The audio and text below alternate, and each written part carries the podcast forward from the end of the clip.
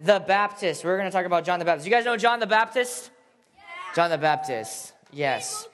All right, we're going to mostly be in Luke chapter 3, but we'll also be a little bit in Mark as well. So if you guys have your Bibles, open them up to Luke chapter 3. Yeah. Yes, he could. Yeah, he, yes. John the Baptist was the guy. He was pretty rough around the edges. Um, he was born right before Jesus. Anybody remember what his parents' names were? Do you remember what his parents' names were? Michael and Phil. Michael and Phil. No. Bob and Rob. Bob and his mom and dad's name. Forget it. You guys don't know. look it up. You're gonna have to look it up. Mary and Joseph. No, it wasn't Mary and Joseph. No. But John the Baptist was cousins with Jesus. I'll give you a hint there. I'll give you a hint there. All right. And his mother's name was Mom and Dad. Rebecca. Elizabeth. All right. You guys will have. You guys look up. You look up. Who's his Who's his dad's name? Okay. Forget it. Forget it. Forget it. I don't know why I always open up with the questions. We're in Luke chapter three, and we're going to talk about John John the Baptist. Now, John the Baptist. He was a very special prophet. Now, how many of you guys know the last eight weeks we've been talking about the prophets of the Bible? Who can tell me one of the prophets we've talked about in the last eight weeks? Yeah, Elijah. Yes, not you specifically, but you are have the same name, Elijah. Yes, we talked about Elijah. Ryan. Very good. We talked about Jeremiah, Isaiah. Huh? Isaiah. Yes, we did. We did Isaiah. All right, everybody. Let's see if we can name all the. Do we have all the prophets in here with their names? Go ahead, uh, Brianna. We talked about Elisha. Very good. All right. Who else did we talk about? Ashley. Yeah, we did. We said Jeremiah. Good job. Moses. Did we talk about Moses? No. We did not talk about Moses. That's a good guess. That's the default guess. Caden. Jo- today, yes. Good job. Yes, we talked about John the Baptist. Yeah, you smart Alec. All right, um, Cole. Jonah, very good. We did. We talked about Jonah. That's good. So we've been talking about prophets the last eight weeks. So today we're going to talk about John the Baptist. Now, he was a very special prophet. He had the job of telling people that Jesus, the Messiah, was coming. John's main job was to let people know, to tell them, hey, guys, somebody better than me is on the way. Jesus is coming. The Messiah, the anointed one, the chosen one, the one that we've been waiting for is coming. Now, just so you guys know a little bit of history, this wasn't news to people. They were waiting and ready for the Messiah. Did you guys know that? They were waiting for this Messiah to come. But the, one of the main reasons why they didn't really accept Jesus very quickly was I don't know if you guys know this, but they really wanted like a warrior. They wanted like a Samson kind of guy to be the Messiah. Okay, you guys remember Samson? Yeah. Remember, he had the, the long, luscious locks? Yeah. He had the, he, the, the brute strength. I mean, he, just, he took out a thousand Philistines with just a little bone, a little wish, a little bone, jawbone. took out a thousand people. Okay, Samson was this was this massive, huge beast of a man. Probably spoke like this. Hello, I'm Samson. Hi. I could crush you with my pinkies. Okay? yes, they were expecting a, a, warrior to come because they wanted him to free them. They wanted to be free, okay? They didn't want to be under the Romans anymore. So they were expecting this big, this big uh, uh, uh, monster kind of Goliath kind of a warrior to save them, okay? The Messiah, the Savior. Jesus was a different kind of Savior, okay? But it was John's job to tell people that he was coming. And he worked very, very hard at his job. In Luke chapter 3, we learn that John didn't live in the city with the rest of the people. Instead, he lived out in the wilderness. And in Mark chapter 1, it says he wore clothes made from camel hair, and he ate only the food he could find in the wilderness, which was locusts and honey. His face right there is like, What did you just say? Doesn't it look like he's like, What did I just eat? Yeah, that's right, John. You eat locusts and honey, my friend. Okay, so that is his diet.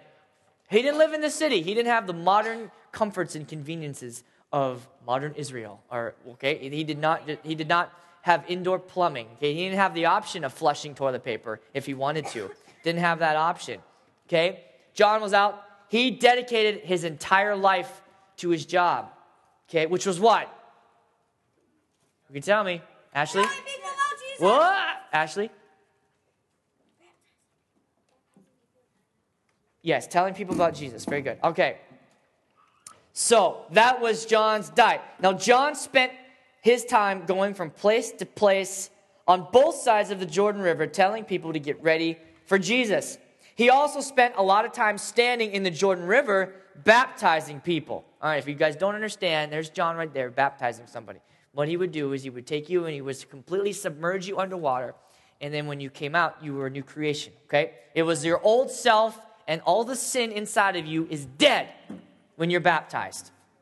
And when you come up, it's, it symbolizes that when you've come up, you're a new creation, you're fresh, there's no sins, no longer, sin no longer has any bound over you. Okay? Sin can't own you anymore. Okay? It's a powerful thing. Who's been baptized in here before? Who's been baptized? All right.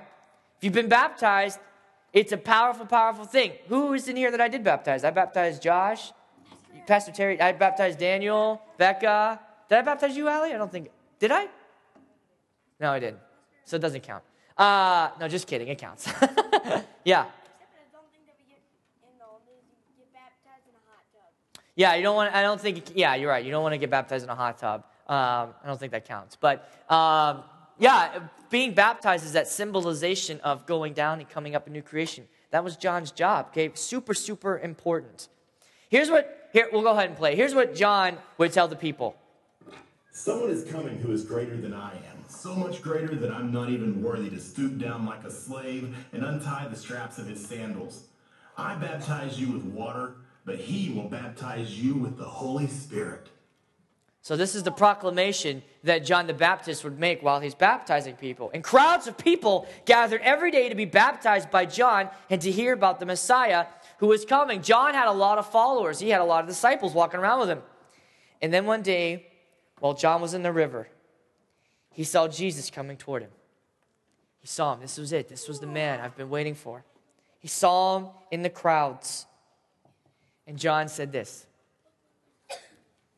Look, the Lamb of God who takes away the sin of the world. He is the one I was talking about when I said, A man is coming after me who is far greater than I am, for he existed long before me.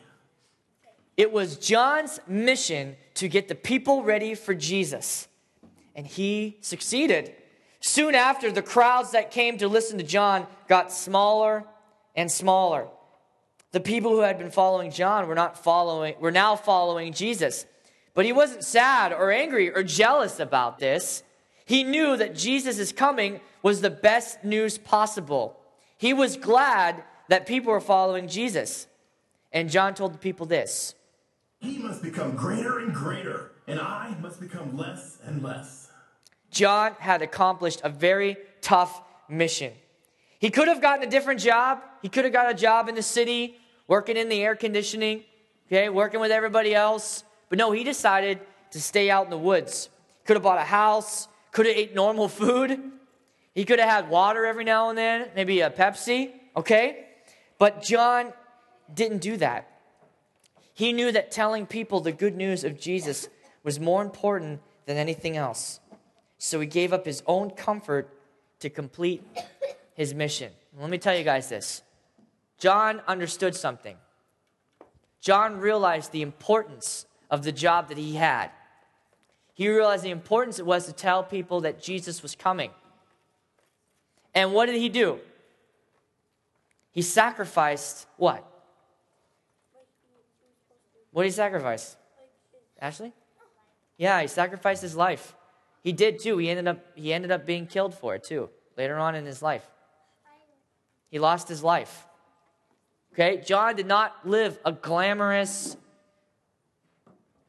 probably like, you know, uh, uh, star filled life. He had a pretty lonely, sad life. By himself, living out in the woods, eating whatever he could find. I know the Bible says locusts and honey. I'm sure he ate other stuff. If there weren't any locusts, he would eat something else. Okay? He didn't wear the finest clothing. He didn't shop at the Gap, rocking a nice tie, okay?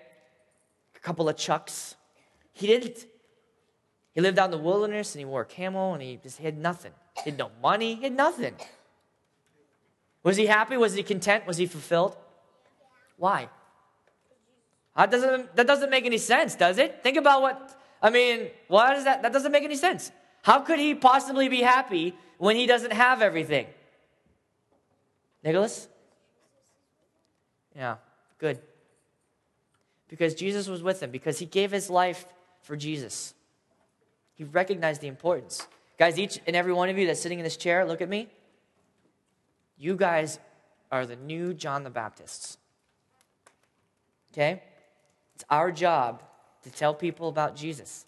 And we need to be just as excited and just as willing to do whatever it is that God needs us to do. Go wherever it is that God wants us to go. Tell whoever it is that we're supposed to tell.